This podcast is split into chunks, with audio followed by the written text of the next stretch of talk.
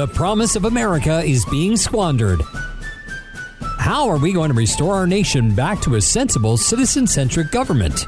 Welcome to Reimagine America with Joyce Cordy. Joyce is a businesswoman, not a politician, and she's here to offer pragmatic, possible, and post partisan solutions for the 21st century. Now, here's your host for Reimagine America, Joyce Cordy. Welcome to the Reimagine America Radio Hour. I'm a businesswoman, not a politician. I solve problems, I don't make them. So I thought I'd save you some time this week. I went to the whitehouse.gov website and I read the entire proposed $1.9 trillion, that's trillion with a T, proposal, commonly referred to as the Biden COVID 19 relief plan. We've heard a lot about this top Biden administration priority. 68% of voters polled are now ho- hopeful that the Biden COVID relief plan will finally help us to turn the corner of the disease and the resulting economic malaise. It's so urgent, the Democrats declare, that we must go it alone. No time to negotiate with those parsimonious Republicans. And to be objective and honest, the Republicans have earned some of that aggression with their behavior over the last four years. There is a lot in this plan, and a lot of it is both urgent and necessary. But as usual, truly normal legislation passed in the dark of night when speed is deemed more important than substance. That's where the devil really is in the details of the proposal. So, at the top, at the top, first, before we say anything else, 1.9 trillion with a T. Well, you know what? It's just a number. Basically, it just sounded good. Because the actual legislation, taking that glossy term and then turning it into legal language, you know, that determines how the agencies are going to determine how to spend the money. Well, you know what? Not a line of that is even written yet. But the Democrats passed the budget resolution to initiate the spending along a party line vote. And that alone makes me nervous. But all hope for fiscal sanity is not lost. There is time for two important things to happen. First, a modicum of bipartisanship might just be both possible and necessary. Budget reconciliation only works if all 50 Democratic senators vote for the bill and Vice President Harris casts the deciding tie breaking vote. And if appearances are not deceiving, Senator Schumer, the new majority leader, does not have the 50 Senate votes to pass the package as it was originally proposed. And all of the headlines ignore the fact that House Democratic majority is only five seats. The so called blue dog Democrats, the ones who come from purple states, the ones who have to go back and explain fiscal insanity to their unhappy constituents, they're the ones that took the heaviest losses in November. So the ones that survived are more than chastened about big spending and big social engineering. So if they're not on board with the details of this spending package, if it isn't somewhat restrained, you don't have enough votes to pass it in the House either. The second thing that gives us hope is that a floor debate on what's in the legislation will likely expose some of its more questionable aspects to public scrutiny, helping to reshape the legislation, to get some Republican amendments into the legislation to help to shape and carefully spend that money. And it could, in fact, maybe not get to a 60 vote majority in the Senate, but we could, with a good floor debate, actually get, and it's something that President Biden wants, we could get, let's say, 55 votes for the measure without the vice president. And wouldn't that be good to have just a small beginning of a return to a normal congressional process where there is give and take on the philosophies of the two parties big government, less government, and more compromise around what is best for the most Americans. So, having set that stage, like the president, I think it's important to go big to finally get COVID under control.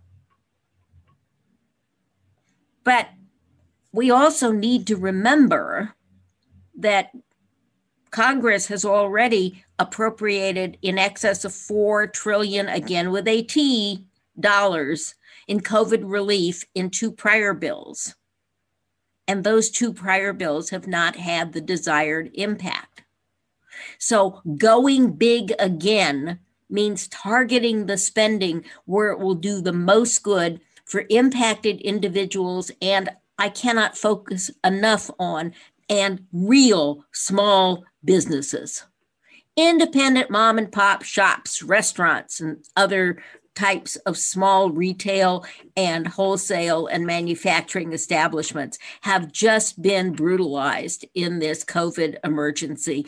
And it is not your local Red Robin out, outlet you know your franchisee who needs the most help. It is those small mom and pop operations many of them in minority communities that have to be a focus of the small business spending in this coming legislation. We need more ppp money. That's the paycheck protection plan.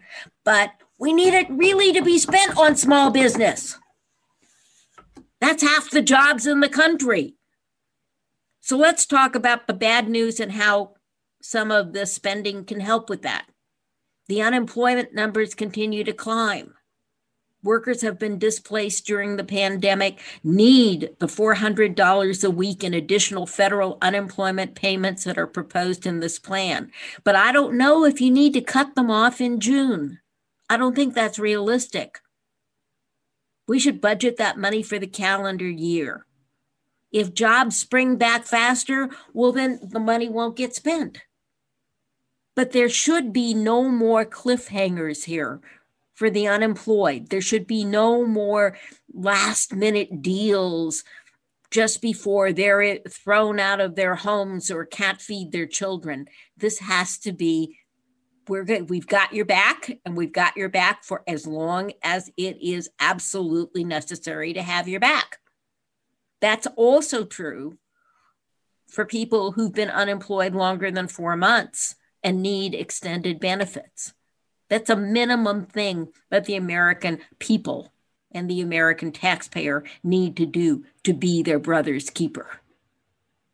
Stimulus payments of $600, well, you know, I don't know about you, I didn't get one, are not big enough for people at the lower end of the American economy who cannot work remotely. But you know, while the $1,400 that Biden campaigned on and that the Georgia senators campaigned on can help these people to survive, it's important. It can help them to get caught up on rent or mortgage delinquencies. But the couple making $150,000, both of them working remotely, do not need an extra tax free contribution to their savings account paid for by their great, great, great grandchildren. They don't need that future vacation money paid for by their great, great, great, great grandchildren or some other just because purchases.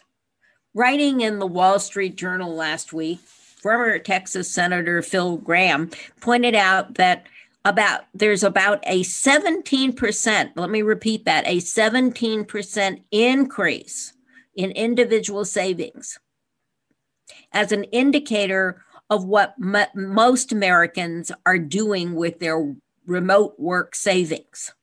You know, it's a very positive development that consumer savings are up. That's a really good thing. That has been a major worry in the in the American economy, which is not as strong as they tell us. They like to tell us it is um, for many many years. So the money that you're saving by not stopping at Starbucks for a latte and a um, muffin on your way to work every day for these remote workers is largely gone into savings. And that's a good thing. So, do we need to give them at the expense of their great, great, great, great grandchildren another uh, $2,800, $3,200 if they have children? That's a question because what we have seen, while we've seen the 17% increase in individual savings, and we think that's a really good thing, we have also seen so many container ships carrying Chinese manufactured consumer goods that they have to wait for a pier to tie up at to unload in Los Angeles and other West Coast harbors. And that demand for consumer goods is driven by those same remote worker savings and those stimulus payments. And so that means those borrowed dollars are going to China. I want to help people who need help. If you need $1,400 to get caught up on your rent, by all means, we need to do that, or eventually we're going to have an, an eviction crisis, whether it comes in June or September. We need to figure this out.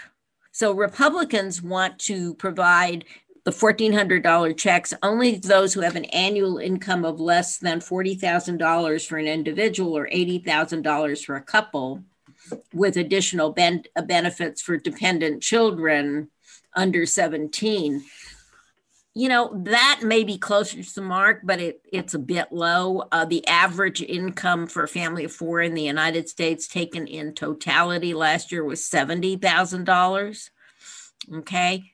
So what if what if in in in the interest of our great great great grandchildren i'm going to keep saying that because this debt crisis is now that big in their interest and also uh, in the interest of gaining some bipartisan support for this measure, maybe we could all meet in the middle and say, we're going to send checks of $1,400 to people who make $50,000 as an individual or $100,000 as a family. And then maybe, you know, if we feel like, well, that's totally unfair, maybe we give a little, a lot less, you know, $700 or whatever to those families that have those higher incomes because we in the last go round gave it to everyone up to $330,000 a year to whom $3,000 is a rounding error. So think about that. We we could do the right thing with that $1400 and we could do it in a bipartisan way and wouldn't that be wonderful? Now, there's something even more important than that one time $1,400. And that is the statement that no human being in the United States of America should go hungry. That we have 20 or 30 or 40 million, it depends on whose numbers you're using, people who are food insecure in this nation is both intolerable and inexcusable. And you know, there are a whole lot of ways that we could overcome food insecurity in this country that would be better than the current programs. You know, things like food banks, if you've seen those terrible lines, or SNAP, um, which is hard to get or school nutrition programs, which right now are under extreme pressure because we aren't having in person school and similar programs, you know, um, those were all put together as one time, you know, um, plug the hole, plug the gap uh, kind of programs that then became mandatory spending, just came, you know, developed a life of their own. And, and, and we need to rethink that entire process. But in the urgency of this moment, when 20, 30, 40, maybe 50 million people are food insecure, that moment speaks to the lowest common denominator solution. Just spend more money to keep distributing food. Whatever it is we need to spend, we need to spend it. As equally important, no one in this country should ever be cold. They, nobody in this country should be ni- denied um, housing and food and, and, and warmth. And so the programs that provide assistance to heat your home this winter is, in my view, money well spent. And, and it shouldn't even be a matter of debate, but we should, in the long run, look for better ways to provide those basic necessities. How do we get, you know, getting out of this pandemic now that we've talked about um, the things that need to happen today? That I hope are happening today, regardless of what Congress is doing at the moment. Let's talk about what's really important in this plan, and that is vaccine manufacturing and vaccine distribution. That is priority one for every aspect of the COVID relief program, because if we don't get people vaccinated, we will not end this pandemic. It will get worse. So, whatever we got to do, we got to do it. And that starts with wearing your mask. I don't know what the governor of Iowa is thinking about opening all the bars and and removing all the mask and capacity requirements for Super Bowl. Just when we're getting the numbers down from Christmas and New Year. But that's an aside. That doesn't that doesn't affect the immediate urgency so the COVID relief plan anticipates spending another $25 billion just to buy vaccine. Is that enough? Will that get us to the other side? Maybe we need a little more. I'd, I'd rather err on the side of too much there in that particular part of the plan than too little. Whatever we have to spend, to obtain FDA approved vaccines made in the USA will pay huge dividends in health, in survival rates, in getting kids back to school, in getting life back to normal. FEMA has already jumped into the breach that was left by the Trump administration's failure to help the states to plan for the administration of the vaccine into individual arms rapidly, equitably, safely. And this relief bill contains the money to backfill what FEMA is already spending. But even more important comes the decision this week to deploy active duty military to make this task faster and, yes, less expensive. Their salaries are already budgeted for in the defense budget. They're going to get paid no matter what, right?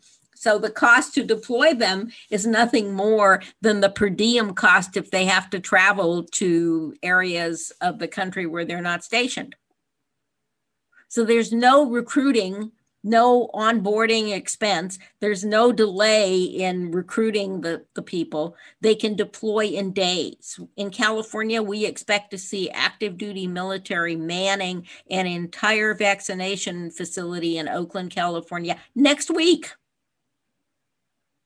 Even before the bill is let is is written, they'll be putting shots in arms and when they're done putting shots in arms, they can re- re- uh, return to their normal duty stations uh, and, and go on with their normal military careers. They bring supply chain and procurement skills that are badly needed in this crisis. Nobody builds faster or with more flexibility than the United States military, so they can quickly create mass vaccination sites. We saw them build field hospitals uh, to help in New York and in California and in other places last year, and they were a miracle. And the United States military has the medical skills needed to administer the vaccine. So, in one sentence, the US military is a low cost, ready made human resource, and congratulations to the Biden administration for using that resource. It will save money, it will save lives because it will save time. On the other hand, you know, there are public schools. Public schools have to have some additional things in order to reopen. But as Phil Gramm pointed out in his Wall Street Journal article, only about $2 billion of the $70 billion voted for schools in the December package has been spent at this point. There's $68 billion out there waiting for somebody to say, um, we need X number of sheets of plexiglass. The figure points to the challenge of spending both wisely and in a timely manner at the same time. How do we use this money the most efficiently? Because you have to consider that this is twice as much money as the annual appropriation for federal um, uh, education spending. Now, one of the objectives is to reduce class sizes. So there are two ways to do that. One is quick, and the other one can't be done within the 100 days. One is to go to a hybrid model. So you have half the kids in class on Monday, Wednesday, Friday, half the kids in class on Tuesday, Thursday. And they're doing remote school the other the other days. The alternative to that to maintain the smaller class sizes needed for social distancing is to hire more teachers. That is a longer lead time activity, and it can't be done in 100 days and done well. In addition, older schools with antiquated HVAC systems, like most of New York City, will take longer to retrofit to make sure that there is sufficient ventilation in each classroom and that we're not cross we're not cross ventilating classrooms so that if there is god forbid covid in one that we don't spread it to others okay? That's going to take time to procure the new hvac systems time to install them um, and you know uh, order them install them etc um, and it's going to cost a lot of money but it's a one time expenditure. So it shouldn't become part of the permanent education budget. We also can't reopen schools or daycares without millions of daily rapid test kits kits and we've got to spend money see above to to manufacture those the same is true of PPE so I'm questioning if you pass the legislation on March 1st, 100 days from then is June. So are we really saying, and I say this with grave concern, that most of the money that they've already, the Congress has already appropriated to get schools ready to reopen in a COVID environment, or that might be appropriated in this bill, will be in place only when schools would normally reopen at the end of the summer? Is that reasonable? Would that mean, and is that something that needs to be covered in this particular COVID relief plan? Summer school for all?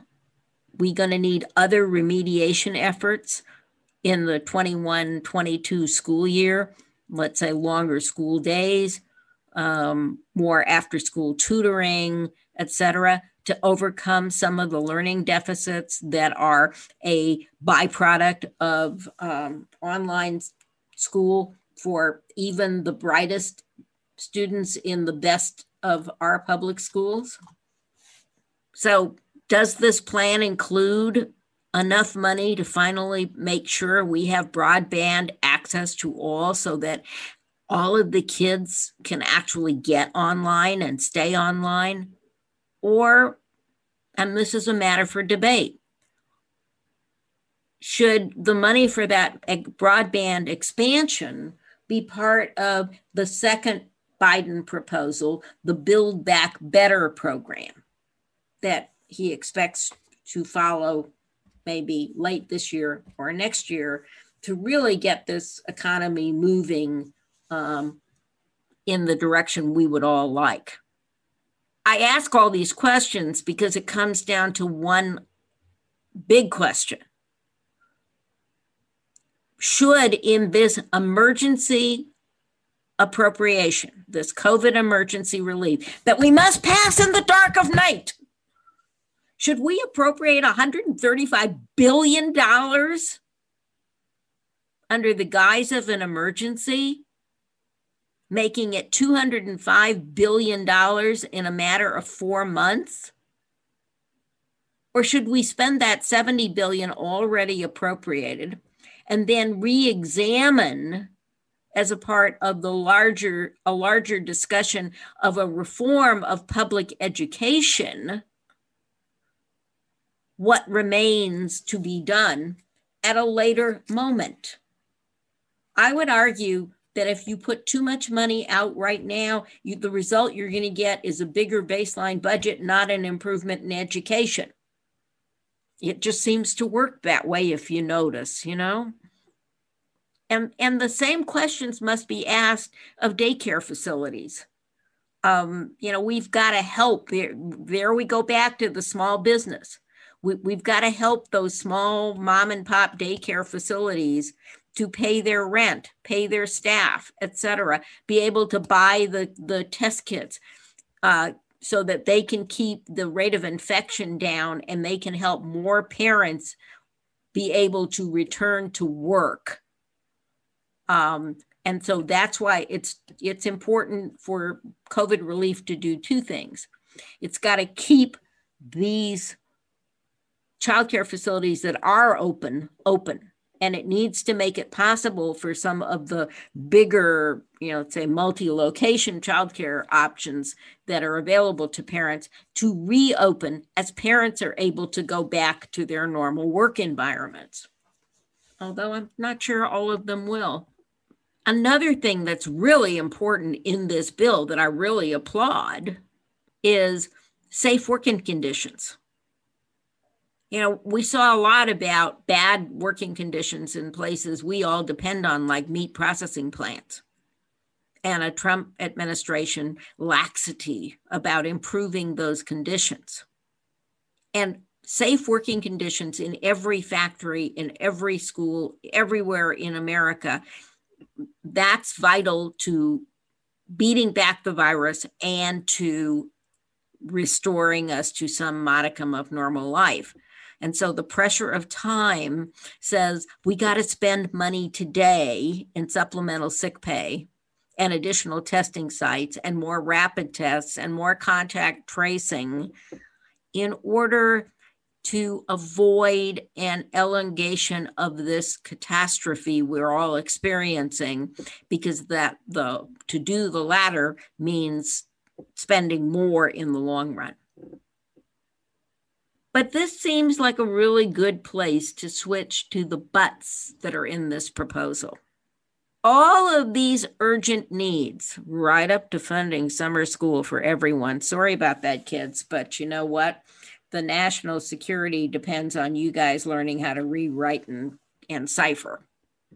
All of these urgent priorities, everything I've bored you with in the last 20 minutes or so, could be accomplished for half the size of the proposed legislation, according to the Bipartisan Policy Center, the number one center for this kind of economic research. Uh, they've put out a plan um, that's available online, and it would cost just about a trillion dollars to accomplish all of this. So, you know, it's a pet peeve of mine that members of Congress use must pass legislation as a tool for their versions of social engineering. They're little goodie bags for the local constituency. You know, they bury their little um, uh, pork barrel items in these must pass bills. And you know what happens as a result? They make permanent changes to our tax structure and our entitlement programs. And they forever classify a lot of the spending as mandatory entitlements. And therefore, it never, ever, ever again is impacted by things like budget limits or redebated. While we need to improve our ability to do contract tracing, it's not really a new thing. In this COVID emergency, we've needed to do more of it, but it's done by every county public health organization in the country on a routine basis for various kinds of illness. So the question in my mind is do we need to add 100,000 career public service positions in this COVID emergency bill? These are not medical personnel. And the Biden plan says, oh, after the pandemic, we'll just transition them to do something in community clinics. Well, you know, speaking just for me, you got to tell me more about what, where, when, and how, the specifics of this portion of the plan to get any support from me. What kind of skills are needed? What public health role will these people play that warrants obligating tens of hundreds of millions of dollars of spending into the future for their lifetime civil service careers?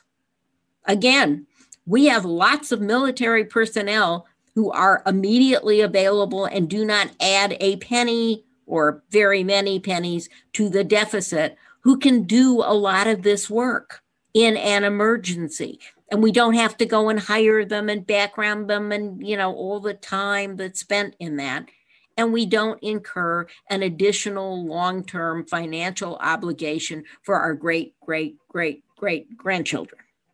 The same goes for a major expansion of the earned income tax increases that are proposed. And major increases in federal spending for what they call quality child care centers for all children you know what? That is a new mandatory entitlement program. You don't pass that buried in a, an emergency legislation in the dark of night. The same is true of the $15 an hour and national minimum wage. I'm not arguing that some of these proposals don't have merit. Mm, well, some have more than others, but they're not COVID relief. These are larger systemic issues that should be considered and debated as part of President Biden's post COVID Build Back Better plan. They should not be swept under the cloak of emergency from whence they will just roll on into infinity without really being measured as an improvement to our society or our economy just an additional burden on the generations yet unborn. And you know, just to point to how much better this could, solving some of these problems could be, just this week, Utah's two senators, Romney and Lee, both conservative Republicans, have introduced a proposal to create a new permanent approach to the child credit, which would greatly reduce child poverty. It would eliminate it actually. While and and and pay for it by consolidating several several several other existing programs that are hard to use into one larger focused benefit. And they pay for it with changes to the tax law. It's a start. You know, there is a great deal that can be done to reform, reorganize, and modernize federal assistance to American families and, and, to do it better at a lower cost. But it's a subject for another day because it's a big subject. But we shouldn't bury changes to things like the child tax credit inside of an emergency bill, having no idea what it will cost us in the future.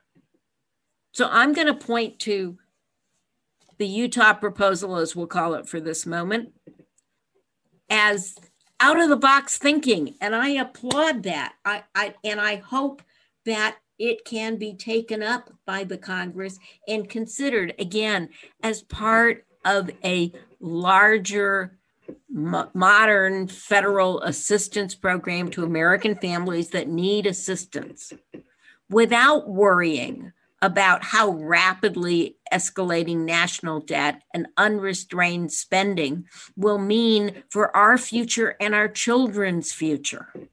You see, I'm not a subscriber to new monetary theory. The idea that it doesn't matter how big your deficits are as long as they're in your currency. See, the problem with that is that we are the world's reserve currency.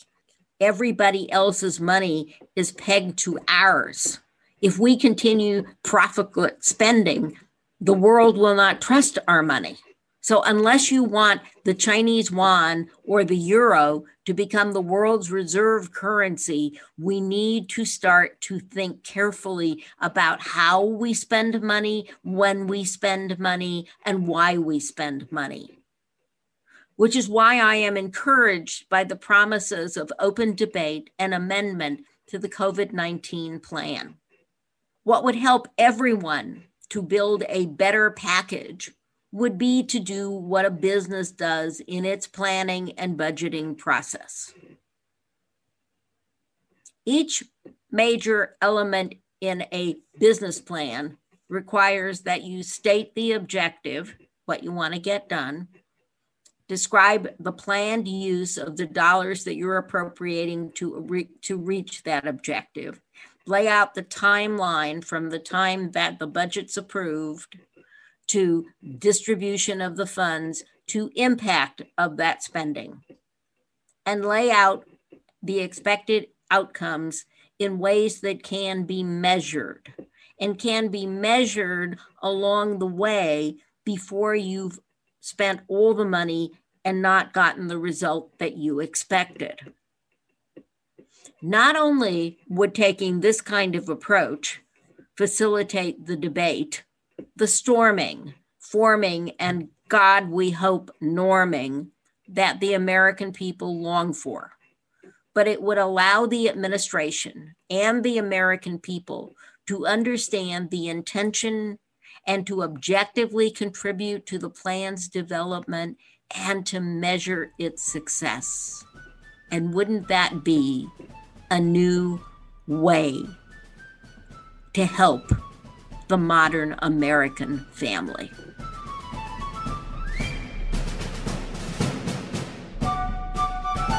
Thanks for listening to Reimagine America with Joyce Cordy. You can learn more at reimagineamerica.org. Got a comment or an idea for a future show? Email Joyce at reimagineamerica.org or find her on Twitter at Joyce Cordy or at Reimagine Radio. Take a minute now and go to reimagineamerica.org. Join the forum. We'd love to hear your thoughts. If you love the podcast, donate and tell others. You can invite Joyce to speak at your next meeting or conference through reimagineamerica.org. And finally, don't forget to subscribe to this podcast at ricochet.com or c-suitenetwork.com. That's c-suitenetwork.com. Together, we really can reimagine America. This podcast is a part of the C Suite Radio Network. For more top business podcasts, visit c-suiteradio.com.